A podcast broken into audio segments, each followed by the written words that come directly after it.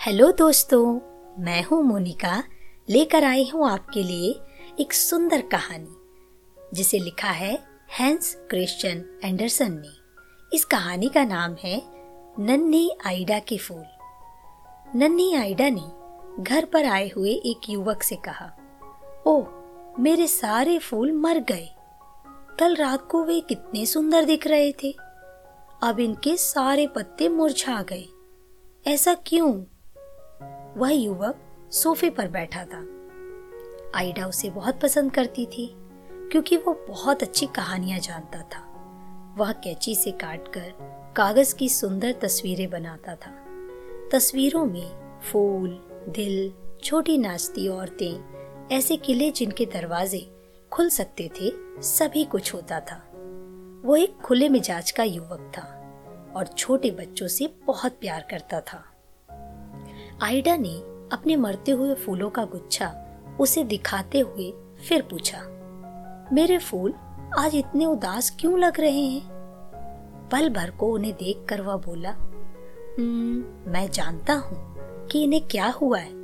ये सारी रात नाचते रहे हैं, इसीलिए इस वक्त इतने थके हुए लग रहे हैं और अपना सिर झुकाए हुए हैं। नन्ही आइडा बोली, पर फूल नाच नहीं सकते। युवक छात्र ने जवाब दिया, ज़रूर नाच सकते हैं। जब अंधेरा उतरता है और हम बिस्तर पर जाकर सो जाते हैं, तब फूल खुशी से कूदने लगते हैं। और वे तकरीबन हर रात खूब नाचते हैं। आइडा ने पूछा, क्या छोटे फूल भी उस नाच में भाग ले सकते हैं? वह यह जानने को बेचैन थी कि फूल अपने बच्चों को कैसे पालते हैं। ओह हाँ छोटी डेजी और लिली को आने दिया जाता है। छात्र ने मुस्कुराकर कहा, सबसे सुंदर फूल कहाँ नाचते हैं? तुम राजा के गर्मियों वाले महल के पास के सुंदर बगीचे में जा चुकी हो ना?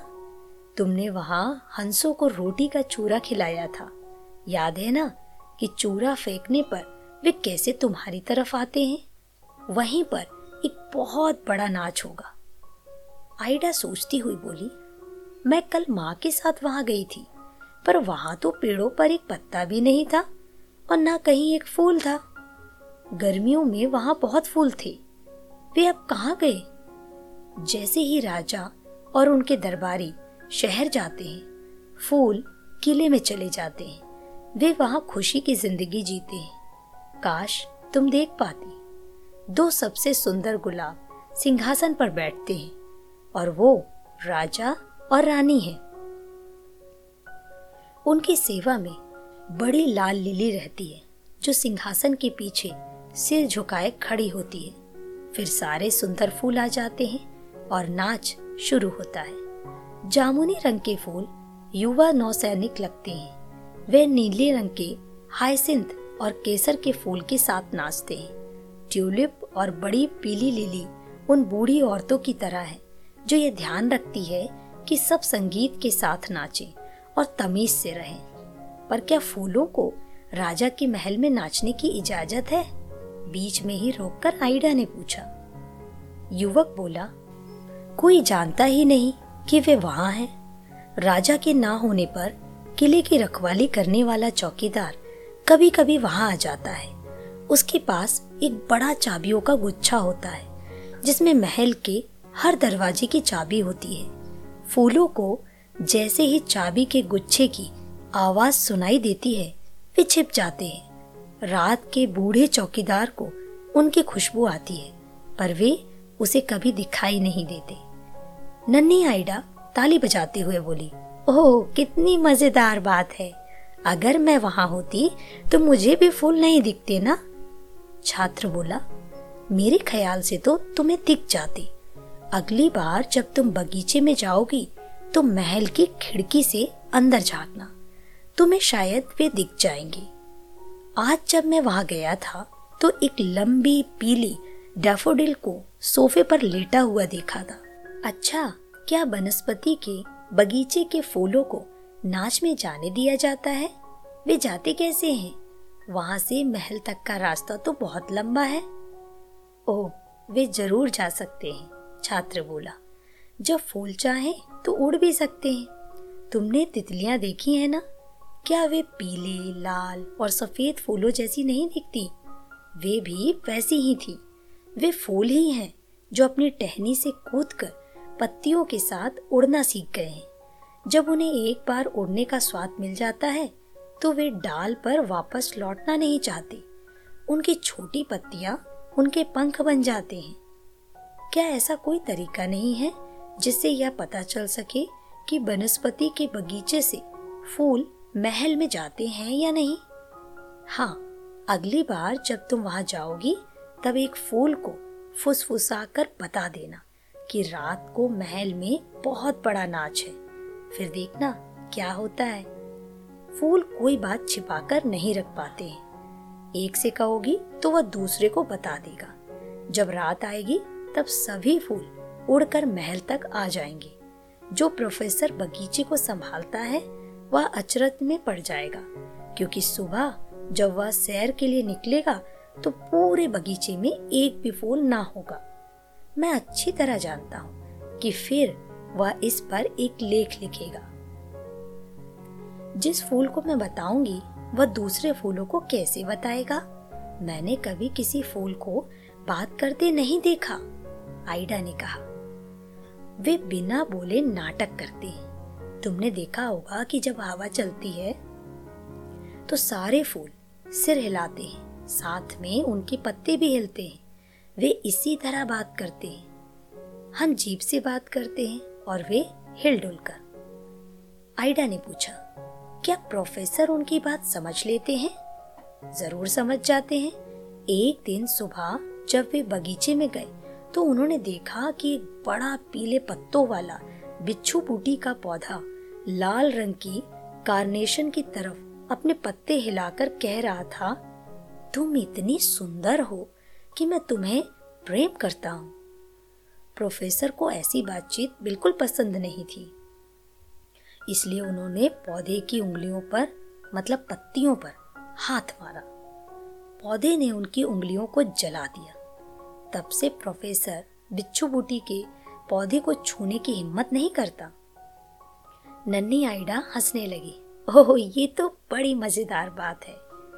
तभी कमरे में बूढ़े प्रोफेसर घुसे। उन्होंने बातचीत का आखिरी हिस्सा सुन लिया था। वे बोले, मुझे इसमें कुछ मज़ेदार नहीं लगता। ऐसी बिना मतलब की बातें बच्चों के लिए नुकसानदायक और बड़ों के लिए उबाने वाली होती हैं। बूढ़े प्रोफेसर को वह छात्र पसंद नहीं था, क्योंकि वह कागज़ की तस्वीरें काटता रहता था। उसने तभी एक तस्वीर काटी थी, जिसमें एक आदमी को फांसी दी गई थी। वह अपना दिल पकड़े हुए था। उसे औरों का दिल चुराने की वजह से फांसी की सजा हुई थी। अब वह युवक दूसरी तस्वीर काट रहा था, जिसमें झाड़ू पर सवार एक जादूगरनी अपनी नाक की नोक पर पति को लेकर जा रही थी। आइडा को लगता था कि वह छात्र जो कुछ भी करता है, मज़ेदार होता है।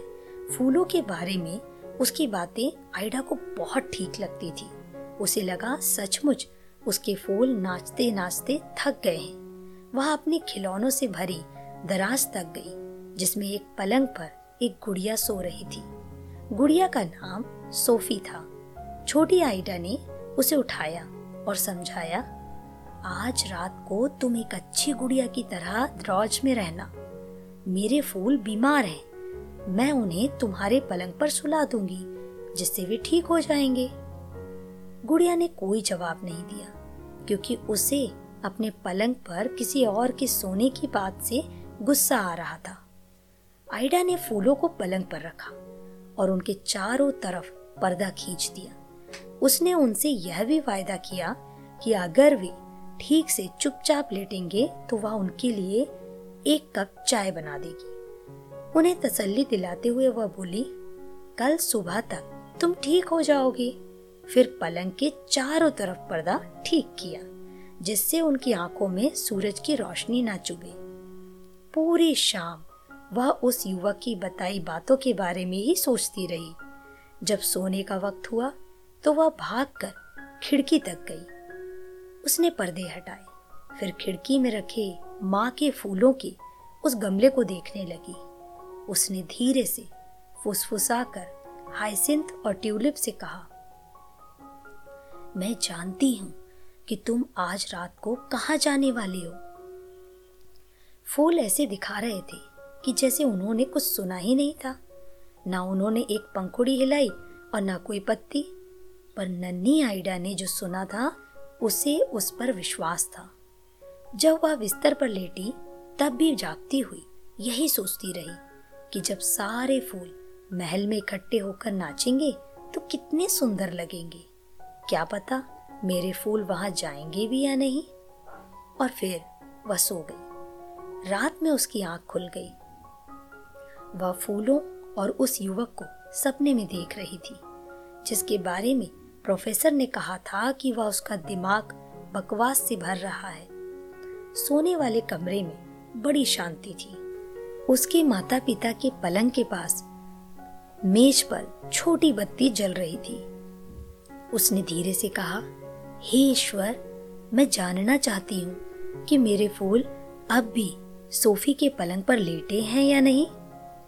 वह उठकर बैठ गई, फिर दरवाजे की तरफ़ देखा। तो वह खुला था। उसके फूल और खिलौने दूसरे कमरे में थे। वह सुनने की कोशिश करने लगी।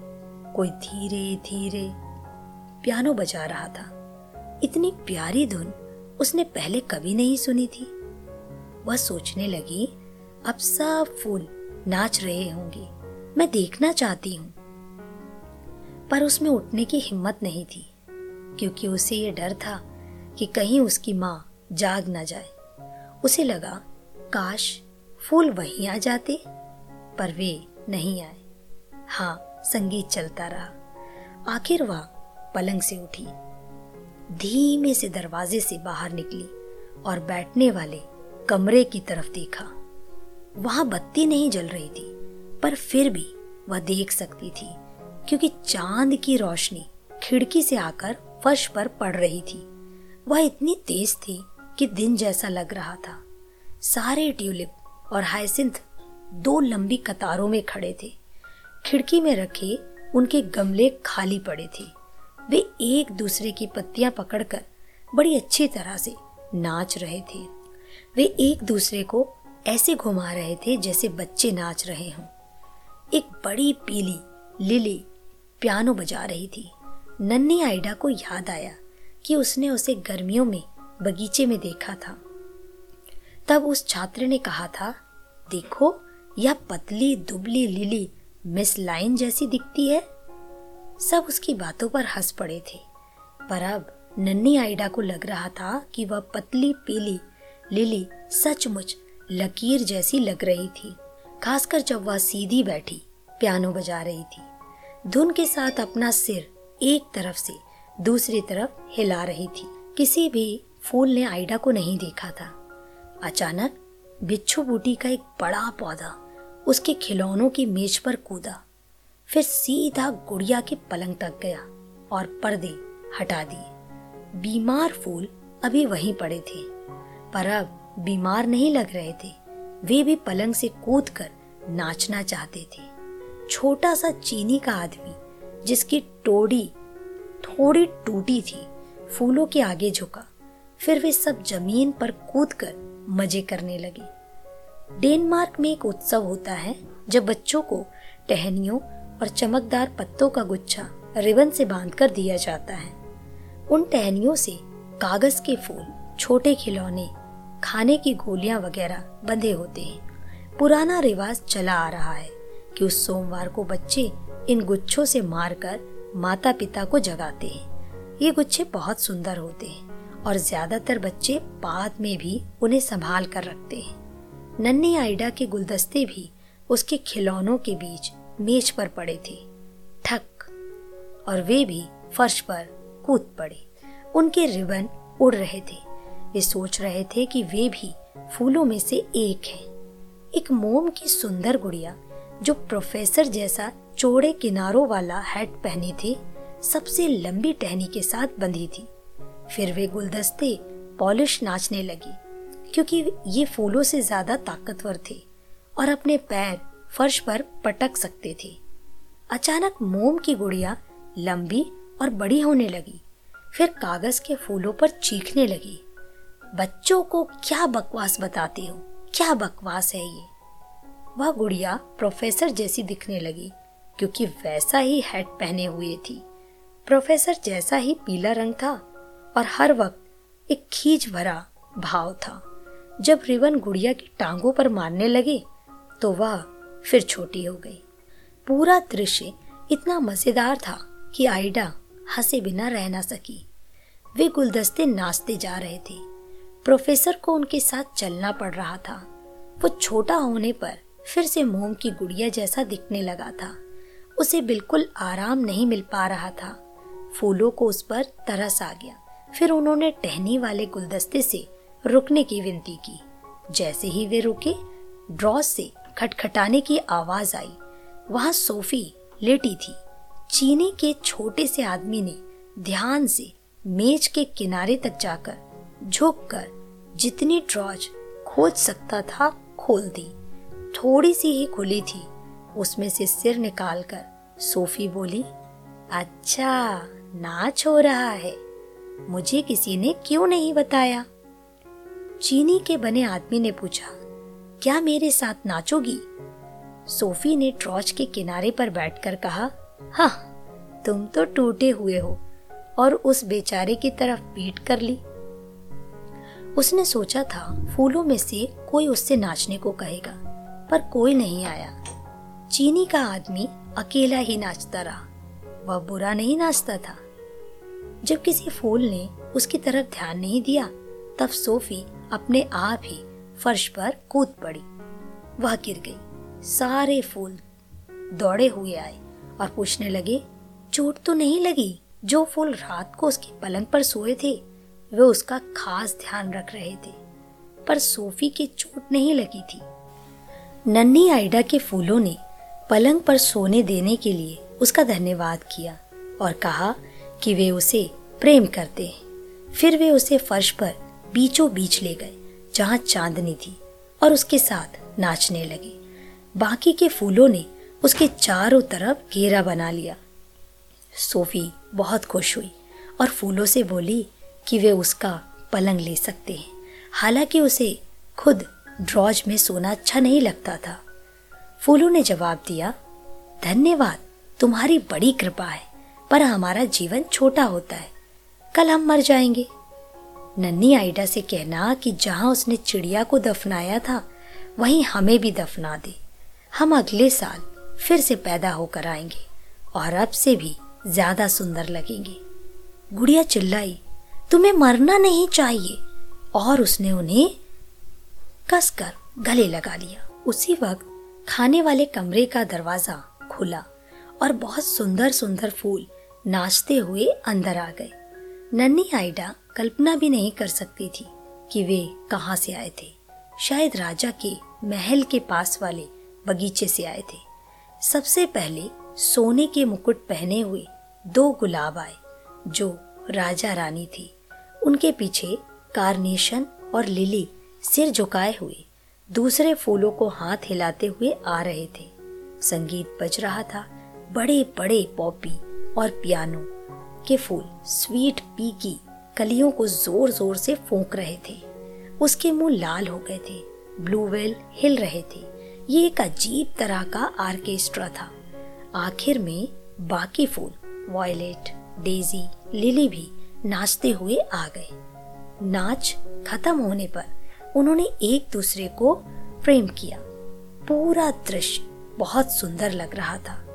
फूलों ने एक दूसरे से शुभ रात्रि कहा। नन्ही आइडा भी वापस अपने पलंग पर लेटकर जो कुछ देखा था, उसी के सपने देखती रही। अगले दिन सुबह उठते ही वह सीधी भागकर गुड़िया के पलंग पर अपने फूलों को देखने गई कि वे वहाँ हैं या नहीं। वे वहीं थे, पर अब मर चुके थे। गुड़िया ड्रॉज में ही थी और बहुत नींद में थी। आइडा ने उससे पूछा, याद है, तुम्हें मुझे कुछ बताना है? सोफी ने एक शब्द भी नहीं कहा। आइडा ने उसे डांटते हुए कहा, तुम अच्छी गुड़िया नहीं हो। याद है, रात को सारे फूल तुम्हारे साथ कैसे नाचे थे? फिर उसने एक कागज़ का डिब्बा निकाला, जिसके ऊपर एक चिड़िया की सुंदर तस्वीर थी, और उसके अंदर फूल रख दिए। यह तुम्हारा सुंदर सा ताबूत है।